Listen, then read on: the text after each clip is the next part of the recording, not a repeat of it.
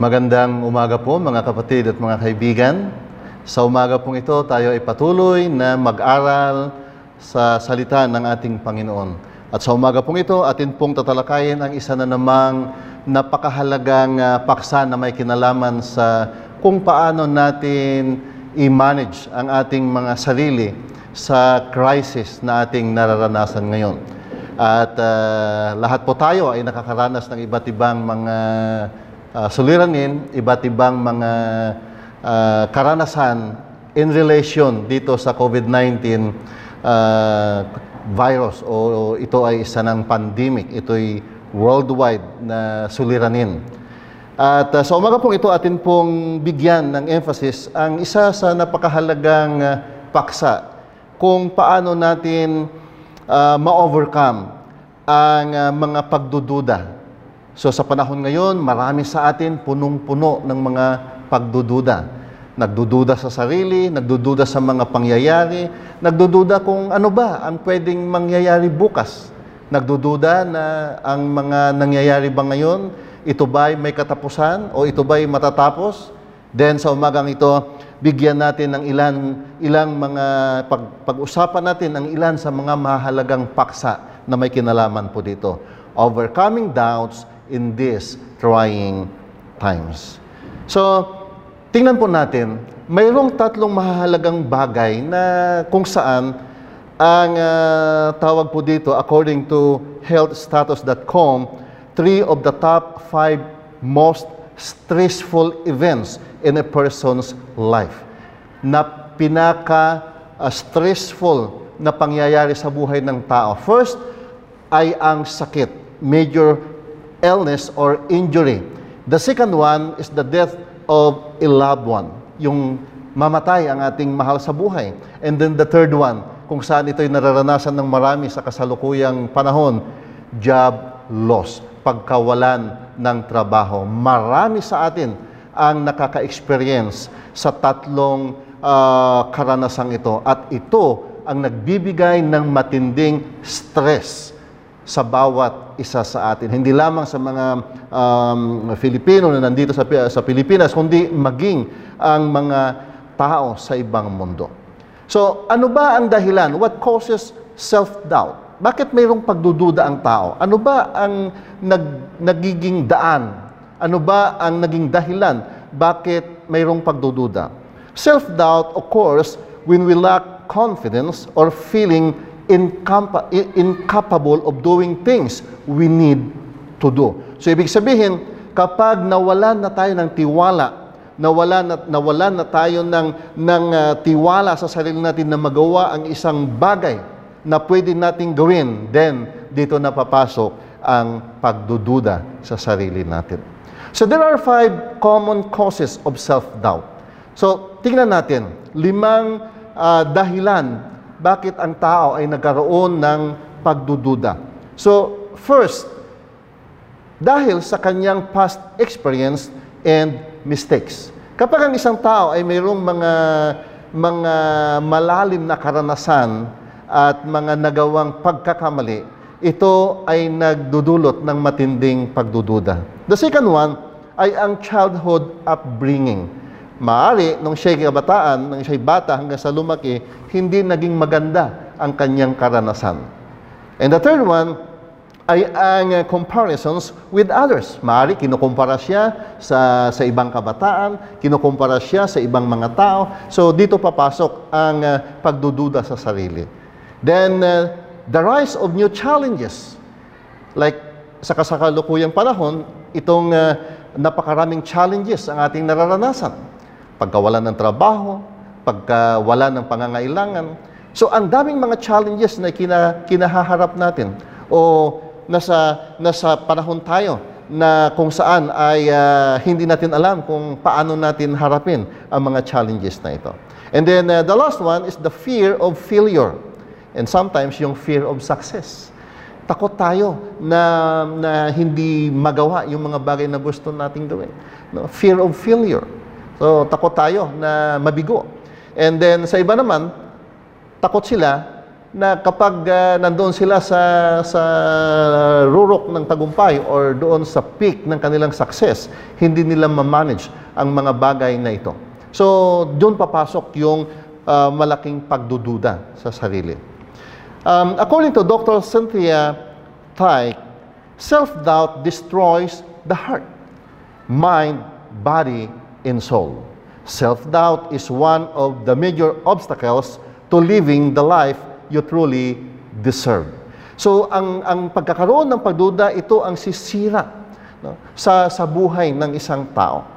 Uh, this unhealthy food for the soul drags down your spirit, crushes your ambitions, and uh, prevents you from achieving all that you can.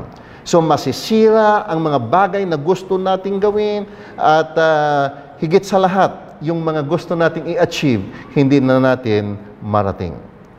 There are five techniques to overcome doubt. First, to have faith. Have faith. So, if you're going to doubt something, doubt your limits. So, kailangan ang pananampalataya. Then the other one, doubt can only be removed by action. So, we need to do something upang ang mga pagdududa na, na nararanasan natin ay totally mawawala. And then, the, the, the third one, don't invest in doubt or overthinking will.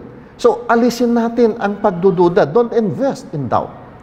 And uh, the, the other one, make decisions from a position of love. And don't be afraid to fail. Sometimes takot tayo na, na mabigo. But uh, the most important thing na dapat nating tandaan, mahalaga na ginawa natin ang mga bagay na gusto nating gawin, it's either magtagumpay man tayo, ito man ay magkaroon ng failure. So, paano natin ma-overcome ang pagdududa? So, let, let's focus on uh, these things. Ano, ginawan ko ng acronym, yung salitang doubt. So, first, letter D stands for disregarding fake news. Isa sa matinding nagbibigay ng doubt sa, sa, sa tao o sa atin ay ang mga fake news na ating naririnig, nababasa. So, fake news. We need to disregard fake news. Some ways to fight fake news. Paano ba natin malabanan ang fake news? First, distinguish opinion from facts. Sometimes, naka, nakatingin tayo sa opinion. Nakatingin tayo sa mga sinasabi. But uh, the most important thing that uh, we need to do is to know the real facts. Ano bang totoo? Ano bang tunay na, na kaganapan? Then the other one, connect mindfully on social media. So, ibig sabihin, pag tayo na sa gumagamit ng social media, nandoon na tayo sa sa sa ano na ito, no, sa platform na ito, then kailangan gawin natin ng may katalinuhan. Huwag tayong uh, pumasok sa iba't ibang mga ginagawa sa social media na hindi pinag-iisipan. Kailangan isipin natin kung ano ba ang mga pinupuntahan natin. Especially sa mga sites na pinupuntahan natin, pag-isipan natin ng mabuti. Then, uh, the third one, evaluate, evaluate, and evaluate. Napaka-importante po nito. So, kailangan yung lahat na napapanood natin, nababasa natin, nakikita natin uh, sa social media, even in TV, napapanood natin sa mga radio, then, kailangan i-evaluate natin. Then the other one, think before you share. Ito napaka-importante po nito. Think before you click. Ang dami sa atin, click ng click na hindi pinag-iisipan. So that's why, kapag ito'y ginagawa natin, uh, click tayo ng click na hindi pinag-iisipan, ito po ay may masamang maidudulot. And then the third one, verify the facts and informations. Napaka-importante po nito. Verify. So, ito yung mga paraan paano natin malabanan at maiwasan ang mga ang mga uh, pagdududa. Uh, lalo na yung fake news. Then the second one, letter O stands for obey protocols. No? Obey protocols. Protocol means the official procedure of system of rules governing affairs of state or diplomatic occasions. At uh, sa ibang uh, pakahulugan, ito ay tumutukoy sa uh, code of proper conduct. And then uh, sa iba naman, it is referring to a, a code prescribing strict adherence to correct etiquette and precedence as in diplomatic exchange. At ito ay uh, tumutukoy sa military service. And then, uh, sa iba naman, protocol means a system of rules that explain the correct conduct and procedures to be followed in formal situations. Sa panahon natin ngayon, lahat ng ginagawa natin, we are guided by so many protocols, by so many rules. Pupunta ka lang ng palingki, mayroong protocol na dapat sundin. So we have so many protocols. Number one, we have health and uh, safety protocols. Um, for the hospital, for the workplace, lalo na sa hospital, ano? matindi sa hospital. Pagpasok mo ng hospital, kapag ikaw ay may lagnat, automatic, ikaw ay kabilang sa PUI, Persons Under Investigation. May lagnat ka pa lang yun, o may sinat ka pa lang, umabot ng, ng 37, 38, 39 yung lagnat mo. Then automatic, dadaan ka sa iba't ibang uh, procedure. Hindi ka makakaligtas doon. Uh, gagawan ka ng mga laboratory test, gagawan ka ng uh, iba't ibang examinations, lalo na uh, automatic. Uh, magkakaroon ka ng iba't ibang test na pagdadaanan. Why? Sapagkat ito ay mahalagang uh, protocol na dapat sundin sa mga hospitals. So, like kami noon, ano, uh, July 1. Five days na naglagnat si Sister Emma. July 1, pumunta kami ng hospital. Hindi niya nakaya yung lagnat. Alam niyo, pagdating ng hospital, automatic. Uh, dinaan siya sa iba't ibang test kaagad.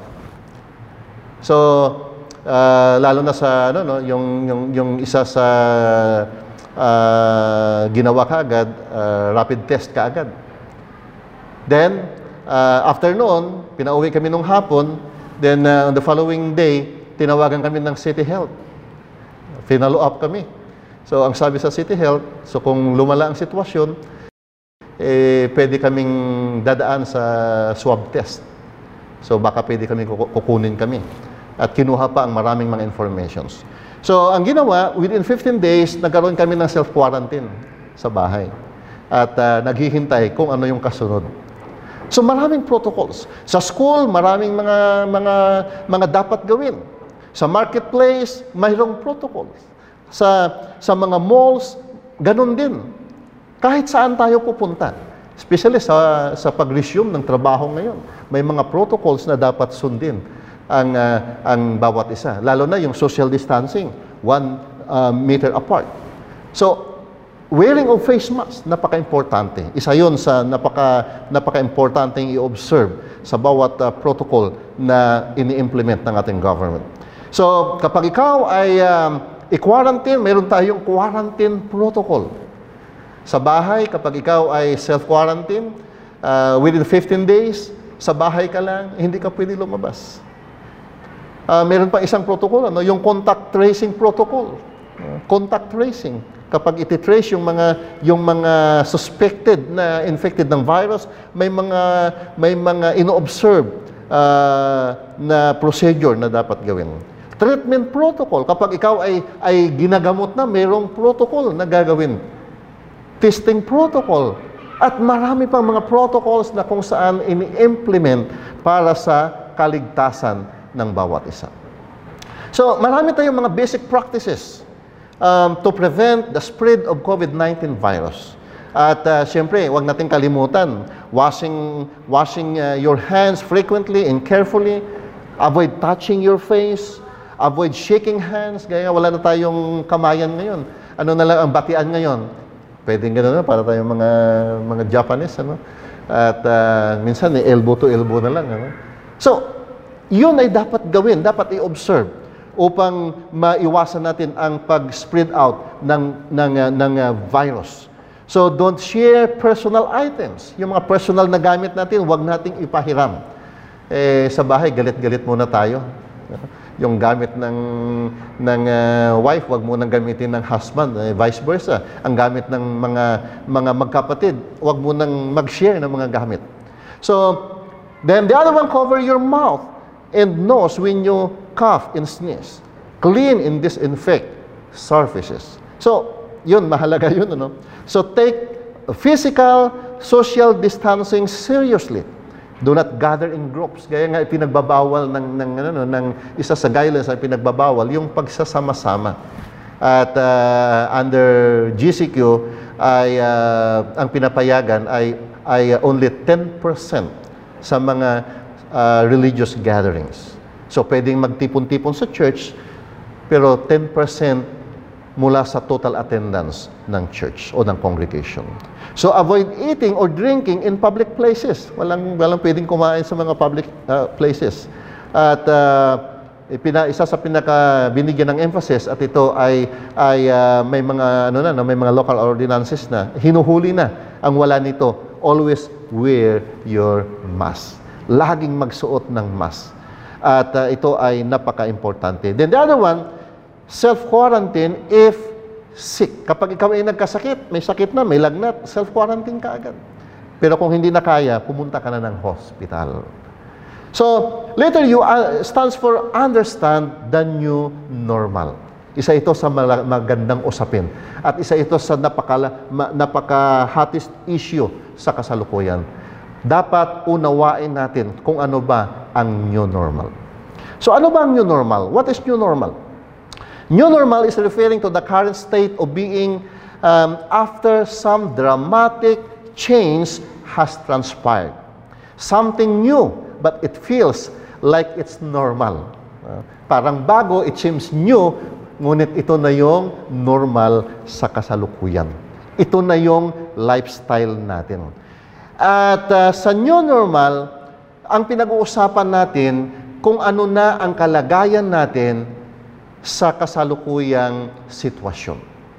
And that is the new normal. Kung ang normal ngayon, sa dati hindi rin kailangan magsuot ng face mask, sa new normal, we need to wear our face mask saan man tayo pupunta. Saan man tayo pupunta. Then, social distancing can be observed saan man tayo pupunta. So, dapat i-observe natin ito. So, sa current survey na uh, ginawa, conducted by uh, IPSOS, Market Research Company, um, 94% sa mga Filipino na tinanong, uh, sinurvey nila, ito ay last, uh, no, no, uh, uh, last May na survey, 94% ay nagkaroon ng worry na baka sila ay mahawaan ng sakit. Marami ang natatakot. At alam niyo, ang survey na ito ay, gina, ay kin, kinandak uh, hindi lamang sa Pilipinas, kundi sa iba pang mga uh, Asian countries. Kina kinandak ito sa Indonesia, Malaysia, uh, Singapore, Thailand, and Vietnam. Para gusto nilang makita kung ano ang reaction ng bawat bansa tungkol sa, uh, sa COVID-19 virus. So, ano ang mga dapat nating gawin sa panahon ng uh, sa panahon na tayo nakakaranas ng uh, mga pagdududa So first, adjust your expectations. Isa sa napaka-importanting bagay na dapat nating gawin, huwag nating masyadong damihan ang mga expectations natin sa buhay. Sa bawat bagay na ating gagawin, huwag tayong masyadong mag-expect ng sobra-sobra. Kasi kung hindi mangyari yon, mapoprostrate tayo. So the other one, don't view everything that you had as essential. Huwag nating isipin na lahat ng bagay ay puro pangangailangan. Puro puro in in ano no, puro kabilang doon sa mga essential needs natin. So don't view everything that you have had as essential. Then the other one, focus on what you can do, not what you cannot do. Alam niyo po, ito napaka-importante. Bigyan natin ng pagpapahalaga yung mga bagay na pwede nating gawin at huwag nating problemahin yung mga bagay na hindi natin kayang gawin. let's focus those, on those things na pwede nating gawin. So, then the other one, think of this as a chapter in the book you are writing. So kung ano man ang nangyayari sa kasalukuyang panahon, isipin natin para maalis na yung doubt sa puso at isip natin, isipin natin na para tayong nagsusulat ng isang libro, ng isang aklat. At ito ngayon, itong crisis na nararanasan natin ay bahagi lamang ito sa isang chapter ng libro na sinusulat natin. Isang chapter sa buhay natin. At kapag natapos ang chapter na ito, maniwala po kayo, pupunta tayo sa next level ng chapter doon sa buhay natin na mas maganda. So huwag tayong nakafocus sa mga crisis na ating nararanasan ngayon. So, how life has changed due to COVID-19. So the way we live is different. Ang buhay natin ay kakaiba na. Uh, pag lumabas ka ng bahay, yung mga mga tao ay iba na ang kanilang ginagawa. Yung mga tindahan na maliliit, nakasara na. Yung mga park na kung saan nandoon tayo namamasyal, sarado na. Hindi na tayo pwede doon. So, ang laki ng, ng pagbabago sa buhay natin dahil sa pandemic na ito. So, the way we work or study has changed. Sa trabaho, ino-observe ang social distancing. Sa trabaho, kailangan magsuot ka ng mask. Sa trabaho, sa iba, nire-require sila na mag-undergo ng rapid test. At kung ano-ano pang mga protocols pagdating sa, sa, sa workplaces. How about sa larangan ng pag-aaral? Noon, face-to-face ang ginagawa ng mga estudyante at ng mga teachers. Pero ngayon, lahat ng pag, lahat ng ito ay mawawala. Sapagkat ngayon ay uh, ay uh, applied ang online learning. And the other one, kung wala namang walang uh, laptop, walang uh, walang uh, internet connection ang bata sa bahay, ang pwedeng gawin ay ang uh, ang uh, paggamit ng module. So mayroon tayong alternative sa online learning. Ito ay ang paggamit ng mga modules na kung saan maipagpatuloy pa rin ang pag-aaral. So that's why mga kapatid, mga kaibigan, sa kabila ng, ng pandemic na ito, may mga bagay tayo na pwedeng gawin. So the way we socialize and connect looks very different. Ang socialization natin ay nawala na. Dati, pumupunta tayo sa mga kamag-anak, di ba? Uh, may mga birthdays, may mga special celebrations tayo. Pero ngayon, anong nangyayari? Totally wala na. Yung kamag-anak mo nga lang sa kabilang barangay, halos hindi mo madalaw eh. Di ba nakakalungkot? Mabalitaan mo yung, yung mga mahal mo sa buhay ay may karamdaman, gusto mong puntahan. Pero hindi na pwede. Sapagkat kasama ito sa mga pagbabago under new normal. Na kung saan dapat tayo i-adapt natin ang mga changes na nangyayari sa kasalukuyang panahon. And letter B stands for black of negative attitude. Black of negative attitude. So ano-ano bang mga types of negative attitude? May mga iba't ibang types ang negative attitude. Mayroon tinatawag na miserable type, na yung, yung, yung uh, kapag uh, i, i-express niya yung kanyang uh, saloobin ay, ay masyado na siyang miserable. Mayroon namang tinatawag na silent killer type. Uh, mayroon namang tinatawag na drama queen type. Uh, drama queen. Uh, mayroon namang itong pinaka, ano, no, pinakamatindi, no, yung paranoid type. Napaparanoid dahil sa mga nangyayari. And uh, there are certain types of people that in, in, in, indulge in uh, negative states of mind. They are all different in some ways of thinking in acting. But the unifying feature of all of them is their constant negativity. Huwag nating kalimutan.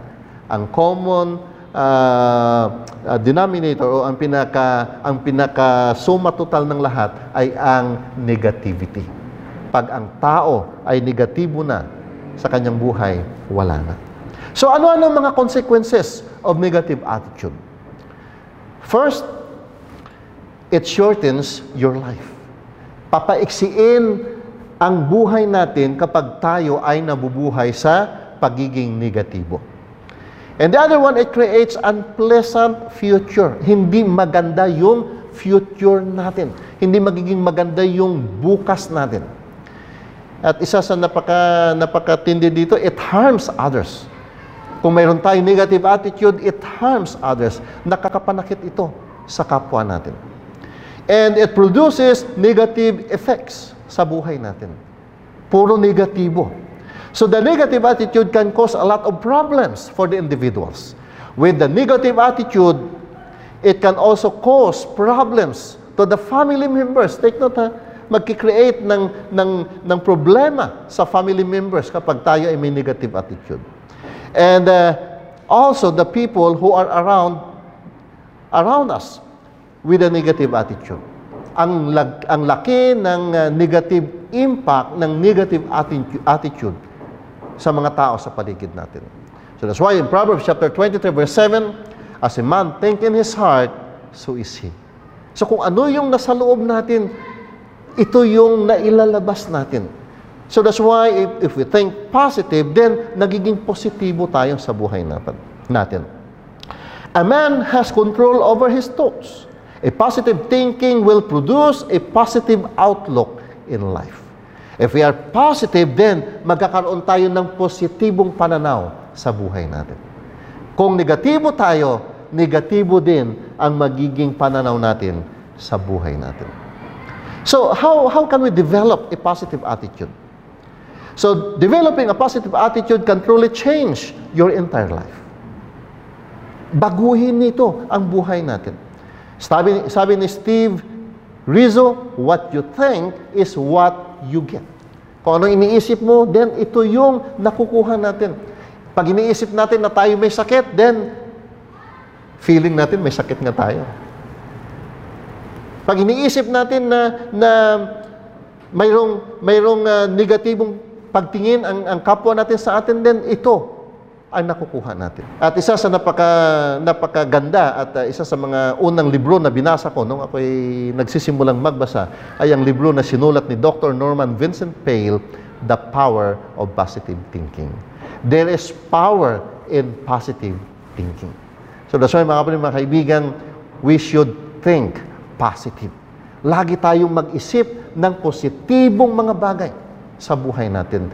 Bawat araw, alisin natin ang mga negatibong bagay na biglang pumapasok sa isip natin. In these trying times, we need to refocus ourselves to the positive things that will uplift our spirit and soul, strengthen our faith, and believing that God is in control of everything. Siya lang ang may control sa lahat ng bagay. So that's why we need to believe. Magkaroon tayo ng pananampalataya sa Diyos. So ano-ano mga ways to develop a positive attitude? So ways to develop a positive attitude, first, start the day with love. Pag alam niyo po ba na pagising natin sa umaga, simulan natin ang umaga ng masaya at mayroong pag-ibig. Yung, yung puso natin talagang um, pinaghaharian ng pag-ibig. Start the day with love. Spend the day with love. Fill the day with love. And lastly, end the day with love. Dapat matatapos ang araw natin na punong-puno tayo ng pag-ibig. With a bad attitude, take note, with a bad attitude, you can never have a positive day. With a positive attitude, you can never have a bad day. A positive attitude is like a magnet for positive results. So kapag tayo positibo, ito'y parang magnet na magbibigay sa atin, magdadala sa atin sa positibong uh, resulta, anuman ang gagawin natin. A strong positive attitude will create more miracles than any wonder drug, according to Patricia Neal. Then, alam nyo ba na the average person has about 55,000 thoughts per day? 55,000 thoughts. Which means that you have that you potentially have around 55,000 positive or negative thoughts each day. May imagine nyo yun? Ang isip natin ay pwedeng mag-process ng 55,000 na pag-iisip. Eh, ang tanong, paano naman kung ang process natin maghapon ay puro negative? So kapag ganun, then, ang buhay natin ay punong-puno ng pagiging negative.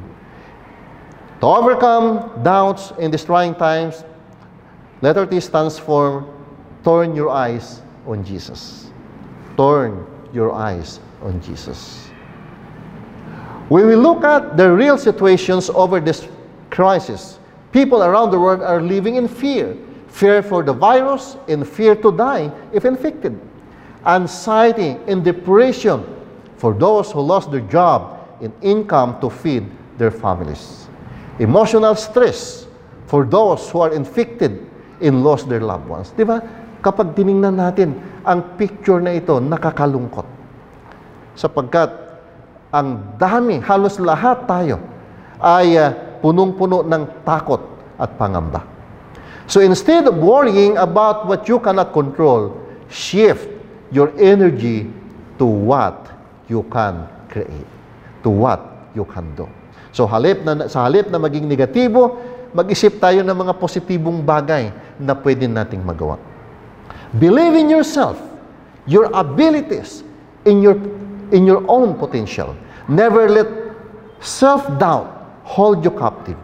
Huwag natin hayaan na hawakan tayo at sirain tayo ng pagiging negatibo, ng pagdududa. You are worthy of all that you dream and hope for. So yan ay ayon sa The Light in the Heart by Roy Bennett. Faith can move mountains. Mga kapatid, mga kaibigan, faith can move mountains. In Mark chapter 11, verse 20 and 24, truly I tell you, Jesus said, that if anyone says to this mountain, be lifted up and thrown into the sea, and has no doubt in his heart, but believes that it will happen, it will be done for him. Therefore, I'll, I'll tell you, whatever you ask in prayer, believe that you have received it, and it will be yours. So yan ay uh, mula sa ating Panginoong Heso Kristo. We can move mountains. Gaano man karami ang crisis na pinagdadaanan natin, gaano man ka, kataas ang bundok na inaakyat natin sa panahon ng crisis, especially in these trying times, then we can move mountains if we have faith. If Jesus is in our hearts, we can move mountains. Instead of living in fear and doubt, we need to turn our eyes to Jesus. Look at to Jesus. Tumingin tayo sa Panginoong Iso Kristo. In Hebrews chapter 12, verse 2, looking unto Jesus, the author and finisher of our faith. Huwag tayong tumingin sa crisis. Huwag tayong tumingin sa mga nangyayari. Huwag tayong tumingin sa mga sa mga statistics na inilalabas ng DOH. Huwag tayong tumingin sa mga sa mga fake news, sa mga false reports. Tumingin tayo sa Panginoong Heso Kristo. Magtiwala tayo at umasa sa Kanya. Disregard fake news.